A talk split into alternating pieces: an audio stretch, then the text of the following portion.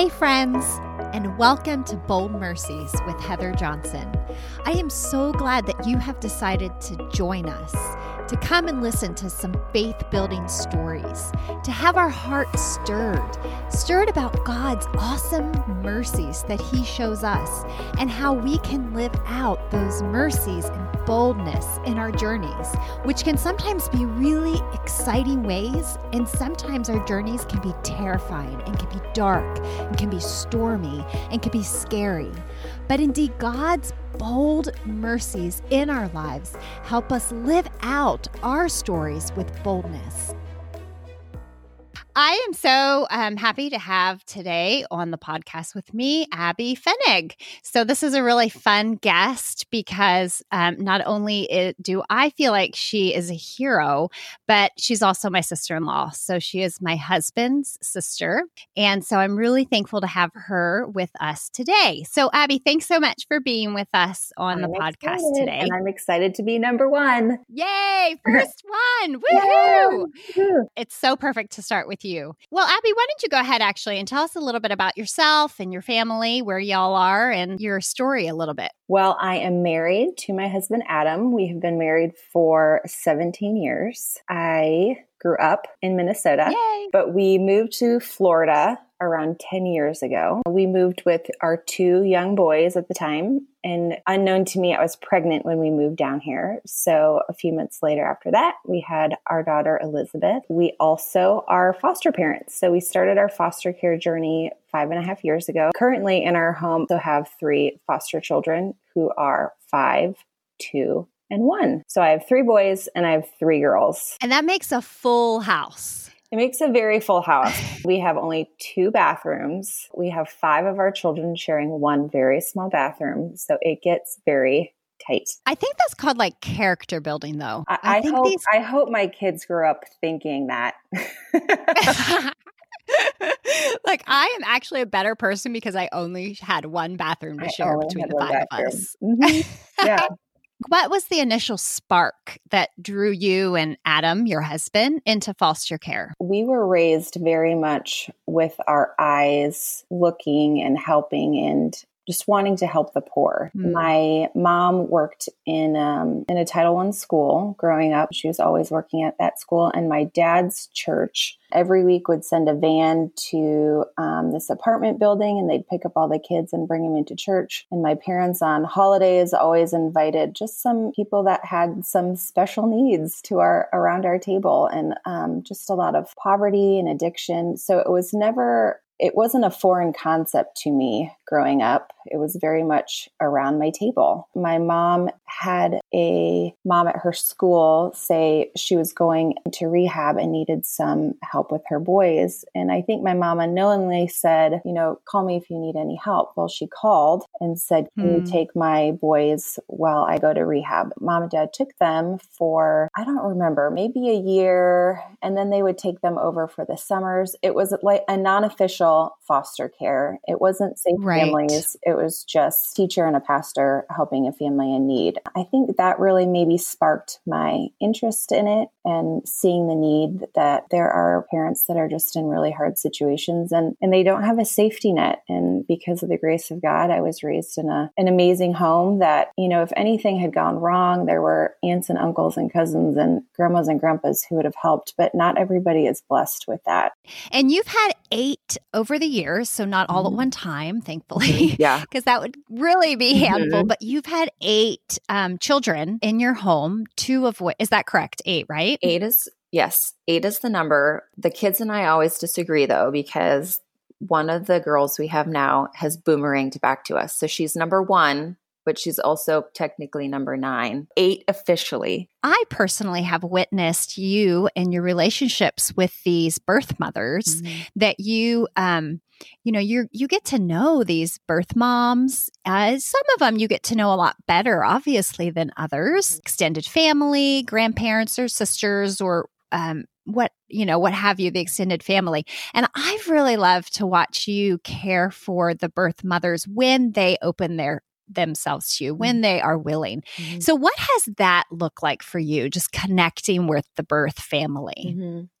I I remember going into this process thinking um, co parenting would be the worst because how could you ever fill in the blank abuse your child, you know, do drugs and um, abandon your child? And, you know, it, the list goes on and on. How could you ever do that mm-hmm. to your mm-hmm. child? And I remember the first day we got our first placement within Florida. Every state is different, but within Florida, once they're removed, 24 hours later, they get a visit. So I drove her to her visit at this visitation center and I was leaving and I watched her mom walk out of the building weeping. And mm. I just sat there watching her and I just, you know, debated what to do. And so I drove my car um, over to her and I just said, um, I want you to know how much we love your daughter already. And I tried to think of some things, you know, within just 24 hours that we loved about her. And I said, We're praying for you. Um, and right there, I think my ideas about the birth parents changed watching um, watching her react to leaving her daughter knowing that i'm a mother and she's a mother and she is fighting um, some demons that that have overtaken her and she yeah. has absolutely nobody to take care of her daughter that she's now living with an absolute stranger and mm. it taught me from that moment that every time i received a child that i would reach out to the birth parent because putting myself in their shoes you know not knowing where my child was going where they were sleeping what they were eating. I know some parent foster parents take a picture of the room that their child will be sleeping in and send it just to say this is where your child you know sleeps. And um, so right away with my kids i i initiate contact with the moms. I've never been fearful. I've never mm. um, I and I can't say this generally. There are some instances where you should not use your phone number. You should not tell them where you live. There are right a lot of safety safety issues take or, but right i have personally never experienced a situation where i feel unsafe in showing you know my love and care for their child with mm. them so my first baby really opened my eyes to really loving these parents and so uh, she was reunified and i kept in touch with mom and that's the great thing about co-parenting while fostering is if you do it well when those babies go home, which is the number one goal, is reunification, you get to yes. stay in their lives. So, um, yeah. birthday parties we were invited to. Uh, if she needed a babysitter, she would call me. We still took her sometimes for over because I think it helps everybody. It helps the kids who are reunified. It helps my biological children. You know, I'm not just putting a kid in their life and then taking them away forever.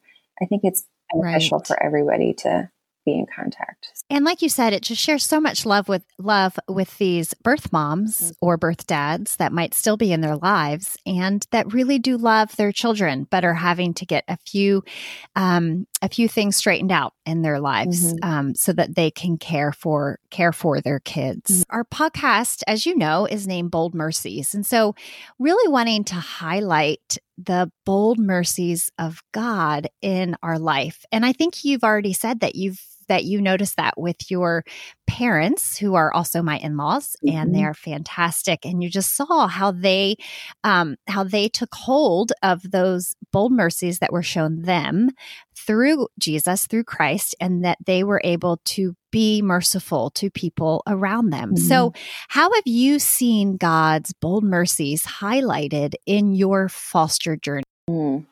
in my own faith journey and and teaching my children, um, just being reminded that we are all adopted into God. Looking at these birth families just breaks my heart because they have had such hard, hard lives. Our, our last placement, the mom was actually still in foster care herself. Not everyone is given mercy of um, being raised in a Christian home with support and love. And so I also think while co parenting with these parents that um, you know, they weren't raised with this and and some of these babies I'm raising aren't going to remember me. They're going to go home and their parents might not ever tell them they were in foster care and they'll never remember being with me, but the bio parents will remember me.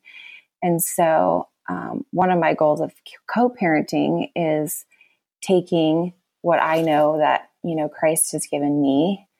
Just knowing Jesus personally as my savior is just just really loving them with that love of Jesus's love, but also um, sharing that love with them. Like, I love your child because Jesus loves me.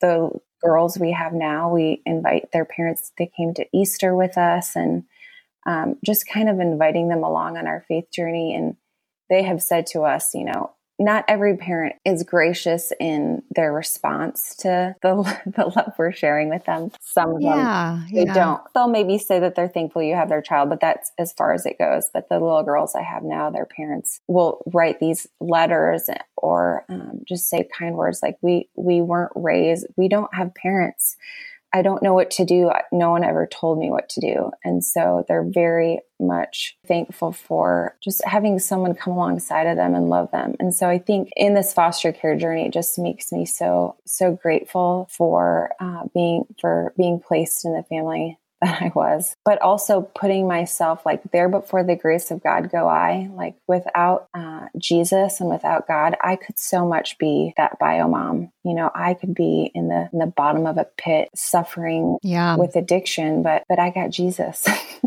and I'm Yeah, and, and you're and I'm just as much of a sinner, but it just makes me so so thankful for where I've been placed in my life and just using that as a way, as a means to love them. Yes, just like what you said, you know, you've been blessed so much um, and that you are blessed and I am blessed. I mean, we've been blessed with Jesus to be a blessing to others. Mm-hmm. And um, you are just absolutely living that out. What do you find are some of the greatest joys of foster care? Mm, I find the greatest joy, I think going back to co parenting, I love when a child that is with me, when their parent works really hard to get them back, gets them back. I think hmm. that is just amazing. I we didn't go into foster care to adopt. So some people might do foster care to grow their family, but that's not my goal. And that's really not the goal of foster care. The goal of foster care is reunification. So to watch a yeah. mom and dad work really hard to get their kids back and to have their children re-enter their lives, that just, it just brings me so much joy. And I mm. also love seeing my community around me, specifically my church. It brings me a lot of joy to see them love on my kids. My church has now started um, a foster care ministry within the church, and it it so blesses me to get diapers and meals, but it's also just such a blessing to watch them love on my kids and have my kids be loved on by the church. That also brings me a lot mm. of joy. So, what can churches do to really serve and encourage those moms and dads, foster moms and dads? I think a lot of people don't realize that foster care is like giving birth to a child. It just in a very speedy process. I decided with our last baby, I had gotten an email that 14 kids didn't have a bed for the night and it was maybe 6 p.m. So I just said, Hey, my, I have a bed open. If, if you have a child in need, you can fill one of my beds. And I was called immediately and they said, We have a four week old, we're on our way. So I had nothing. I had I had I had absolutely nothing. We I thought we were taking a break from foster care. I just wanted to fill the need for the night. We end up a year and two months later, we still have him. But, you know, I went home and I had no diapers, I had no wipes, I had no bottles, I had no formula. Wow. I had to get the crib out of the garage. If a if there is a ministry at a church, you know, when a when a family receives a foster placement, just to have a contact person to say, you know, the Fennig family got a baby, and then everyone says, okay, all hands on deck. What do you need? And I had a girlfriend that night packed her husband in a car filled to the brim with all of her baby's hand me downs. So that night I got a swing right before he arrived. She gave wow. me all of his old baby clothes. A lot of these kids don't come with anything, like absolutely nothing. And so they're not coming with, you know, diaper bags filled with everything they need. They they come with absolutely nothing.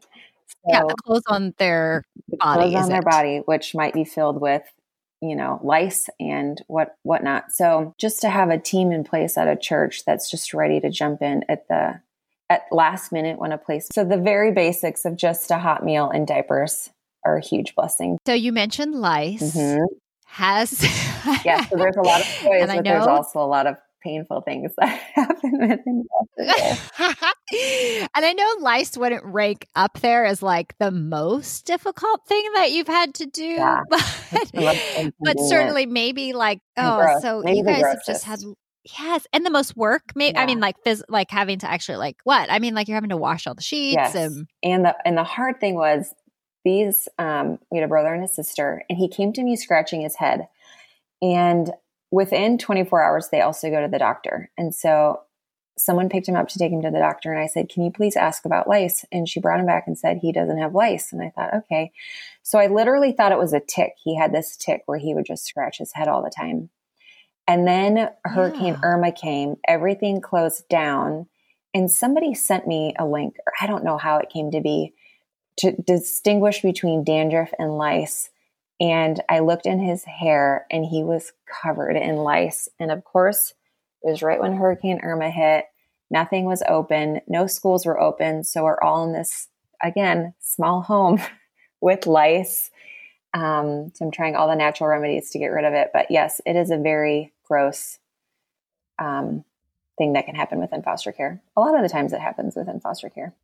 We would get rid of the lice. We'd do all the laundry. We'd do all the treatments to our hair. And then um, on he would go on a Saturday morning, come back Saturday night, but he would bring the lice back with him. So it, ah. like we couldn't get rid of it because it just kept coming back. So ah. like in the front of our house when he when we pick him up, we would just change him out front and we'd dump him right into a hot shower. Um, it was terrible. It was and everybody got it. everybody remember. got it. Oh, I and you did too, I Abby. It, I mean, and I had just been in right? a car accident, and I couldn't put my arm above my head, and I had the thickest. I have the thickest hair, and so I remember just crying in the shower because I couldn't even lice comb my own head. so my sweet, sweet girlfriend came over, and she picked all the nits out of my hair for me. I mean, that's a. I would love to ask you um, what is one thing that you would say to a woman who is in your shoes? Well, it's funny you ask that because I literally just talked to um, a prospective foster parent the other day, and she asked that same question What is some advice you'd give me? So, if you're entering into the foster care journey, my advice would be you need to be on the same page with your spouse because times are going to get really hard. And if the times get hard and you need to tap out for an afternoon, and then your husband says, Sorry, I didn't sign on for this, or you brought on this yourself, that not only injures your marriage, but it also, you know, ends your foster care journey. So I would say, if you're starting your journey to be on the same page with your spouse. Yeah, that's to super important. A foster parent who has taken on their first placement, I would say to just be really open with the biological parents. And it might not go how you want it to go. It might not be like my relationship with my girls' parents. Um, I I can't say it's been the case for all of my kids, not at all. But I would say initially just I'm here. We love your child. I just say be open with um, a relationship with a with a biological parent. I would also mm. say to find community. Um, so just to surround yourself too with like minded people who are passionate about the same thing as you as foster care, who can offer you words of wisdom but sadly they're also mm. over their heads so then i would say also surround yourself with the church who can um, yeah. you know lift up your arms when you can't do it anymore to recap that just to um, make sure that you guys are a team to not be afraid to reach out to the mom or the dad of this child that you are now fostering to love them um, with the love of christ which you so spoke about so well and to really surround yourself with a community which you obviously have done just being an outsider looking looking into it, I can see the community. And I can imagine that if you don't have that kind of community surrounding you, supporting you, and loving on your foster babies, that uh, your foster care years won't last very right. long. There's like, because there's no way that you can. Yeah. There's a statistic that 50%, I think it's 50% of all foster parents quit after their first placement. Yeah, that's so high. Yeah, just because of feeling alone and feeling isolated and feeling like nobody else understands and feeling really overwhelmed. I mean, it, it can become very overwhelming. Wow. Well, Abby, you do it with such grace. and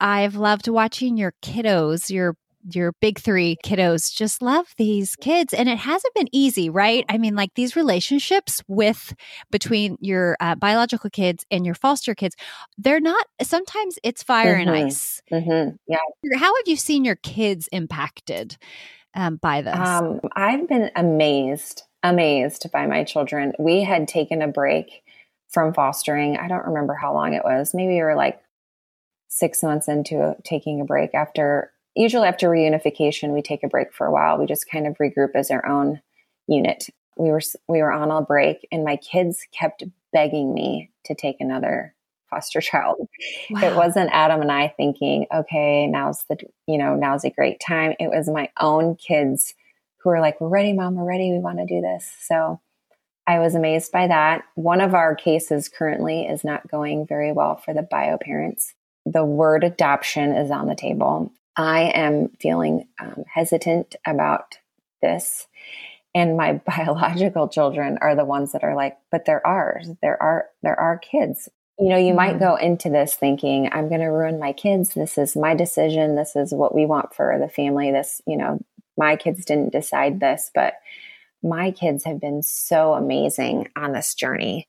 I think if you're entering this journey, you'll be amazed at um, at your own kids. And I think also, just like I was raised with an awareness of poverty and addiction around me, I think it's so good for kids to to be aware, to have their eyes open to it. I think they are going to do that as adults because they are excelling at it as kids.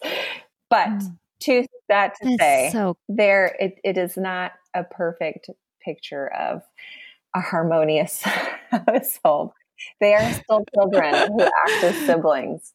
Um, but I wouldn't let yep. that stop your journey. Would love to hear a little bit about what is a goodbye like with these. And you've had some really beautiful little babies in your house that you've, you know, you get right out pretty close to out of the hospital. And then you're having to say goodbye for a very joyous mm-hmm. reason mm-hmm. that they're being reunified, but you still have formed bonds and mm-hmm. attachments mm-hmm. with them. So, what is goodbye like as a foster mom? I remember my teacher in my class saying, A goodbye is happy.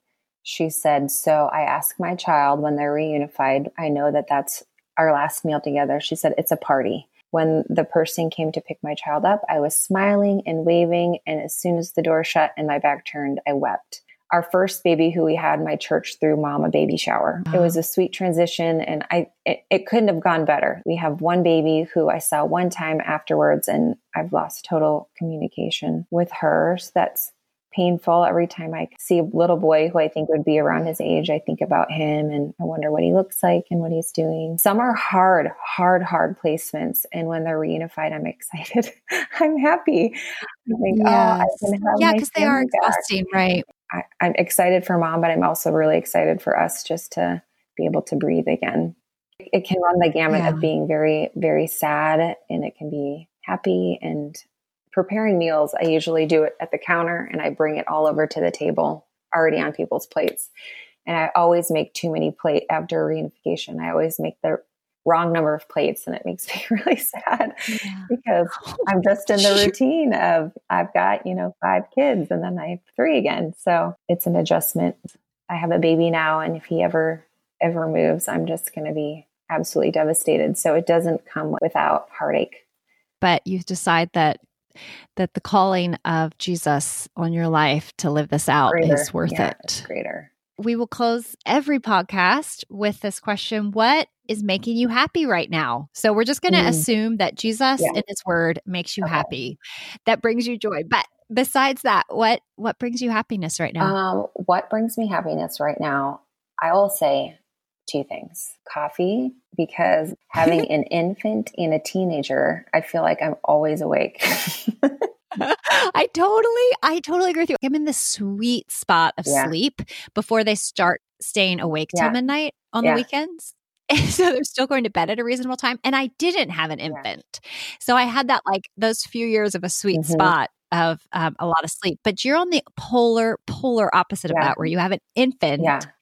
Yeah. And, and a high schooler. I think the Lord is sweet in that, like, when your teenagers stay awake really late, you can sleep in. Usually you don't have like 14 year age gap. Bryce hasn't been in band and he's been getting home at like midnight and one. I mean, it's ridiculous. Oh, but then I'm like, so I'm like up at 5:36 at the baby. so I'm loving coffee.